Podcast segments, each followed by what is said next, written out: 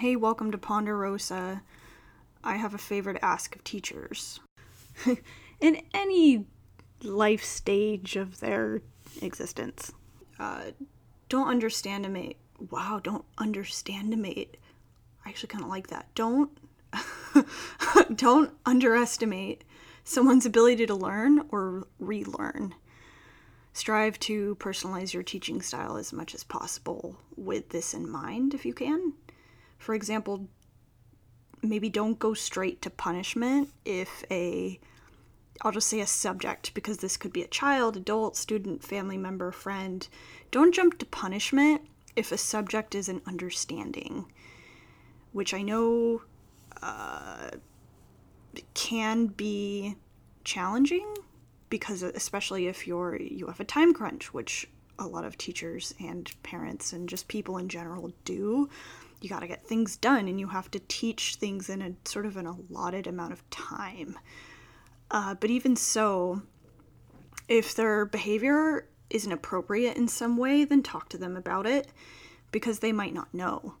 They might not know that their behavior is uh, inappropriate, and that goes for that really goes for both teachers and students or anyone in that dynamic. Um, it's just a question of where the power lies in that situation. In most cases, it's the teacher or the parent.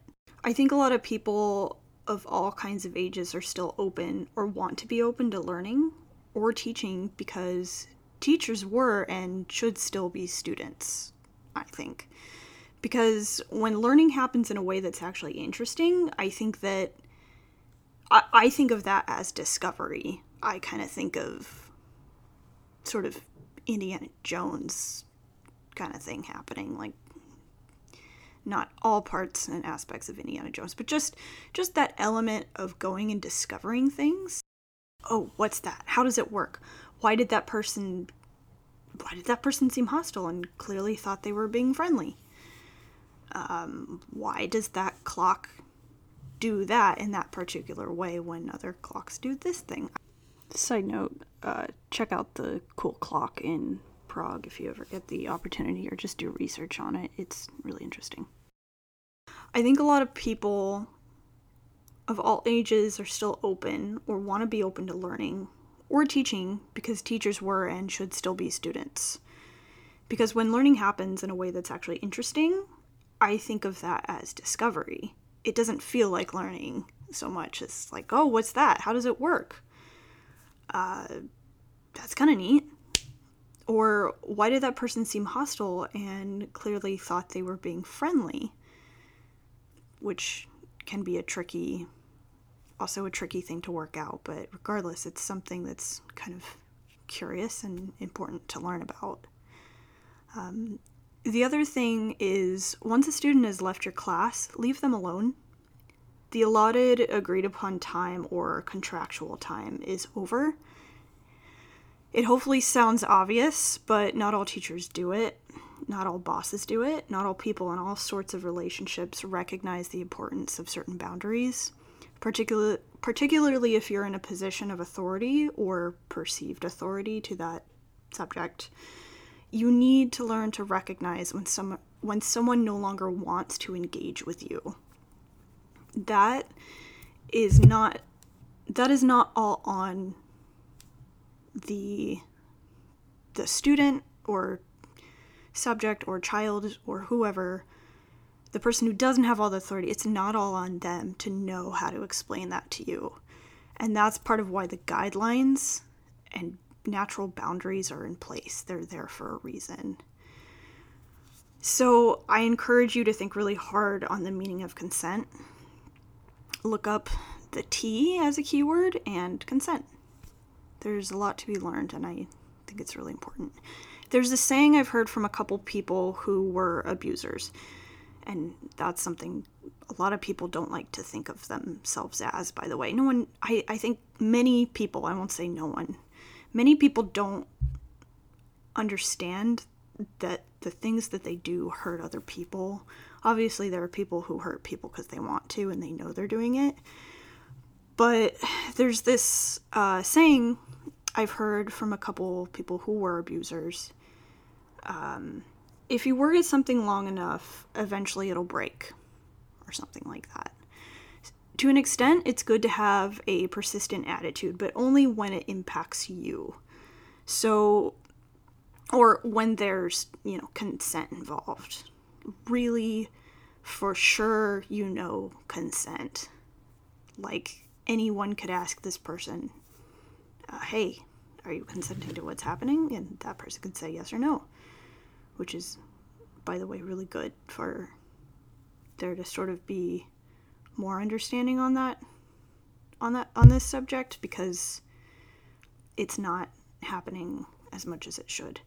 So anyway, um, so your exercise routine, the way you choose to have your coffee, the best way to get people to consider your thoughts is to ask them to listen. Don't come up and start petting my dog. Don't presume I want to talk with you because I don't have to talk with you. It's not that difficult to ask, hey, may I pet Fido? Can I show you a better way or a way I think that might be better and how you're doing that? And then it gives the person the opportunity to say, oh no, I, I'm actually out the door, but thank you, or no, just, or be silent and have them walk away. Hey, I want to keep talking with you. Is that okay?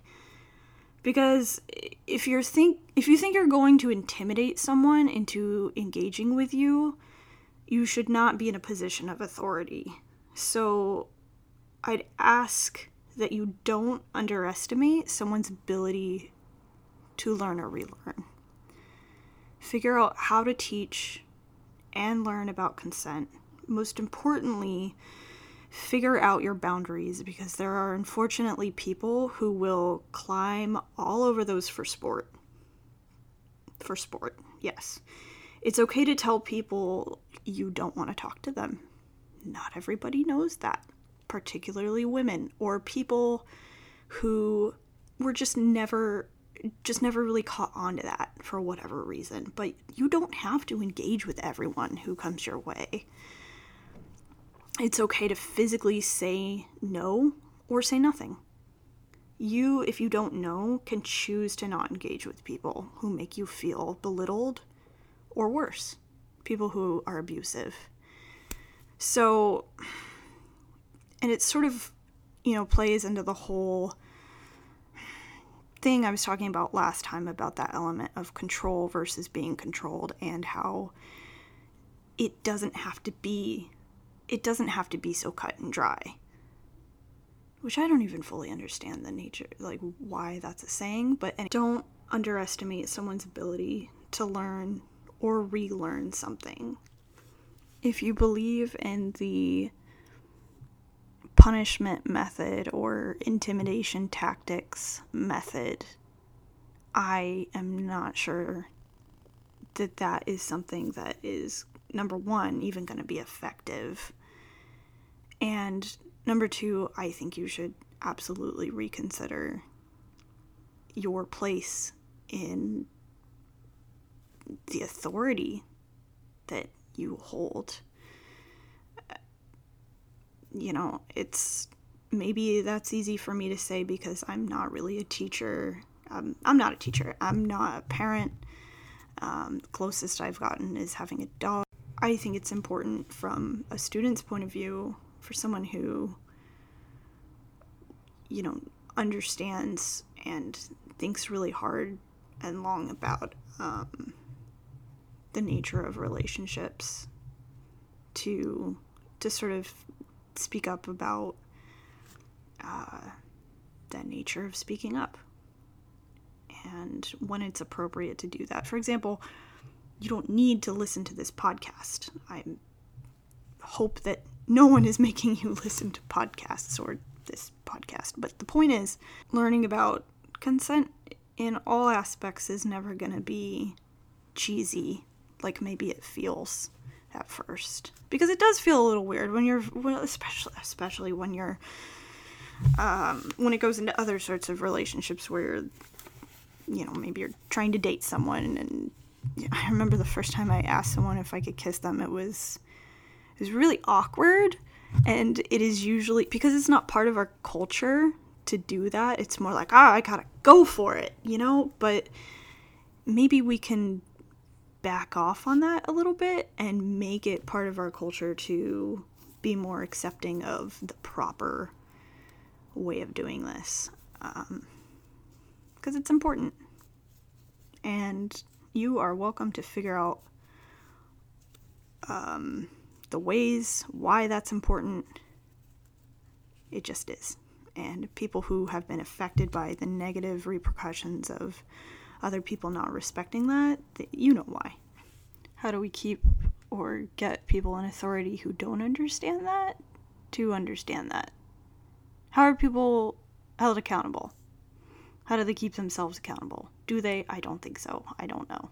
Okay, so my question for you today is if you're a person in authority, uh, that can mean different things. Uh, what are you doing to ask yourself or sort of keep yourself in check? And I don't want to be uh, misconstrued as being someone who I, I genuinely want to know, not because I'm trying to challenge anyone. Um, I, I sort of am, but in a way that I hope is coming across as respectful, because I think if you've made it this far, then you're not offended and hopefully curious. Uh, so I want to know what do you do, um, and not just what is someone telling you to do to to understand try to understand your students or child's uh, perspective. I i won't by the way i may not be able to relate to that a lot. I can relate as a child uh, as someone who is a child of parents. Wow words.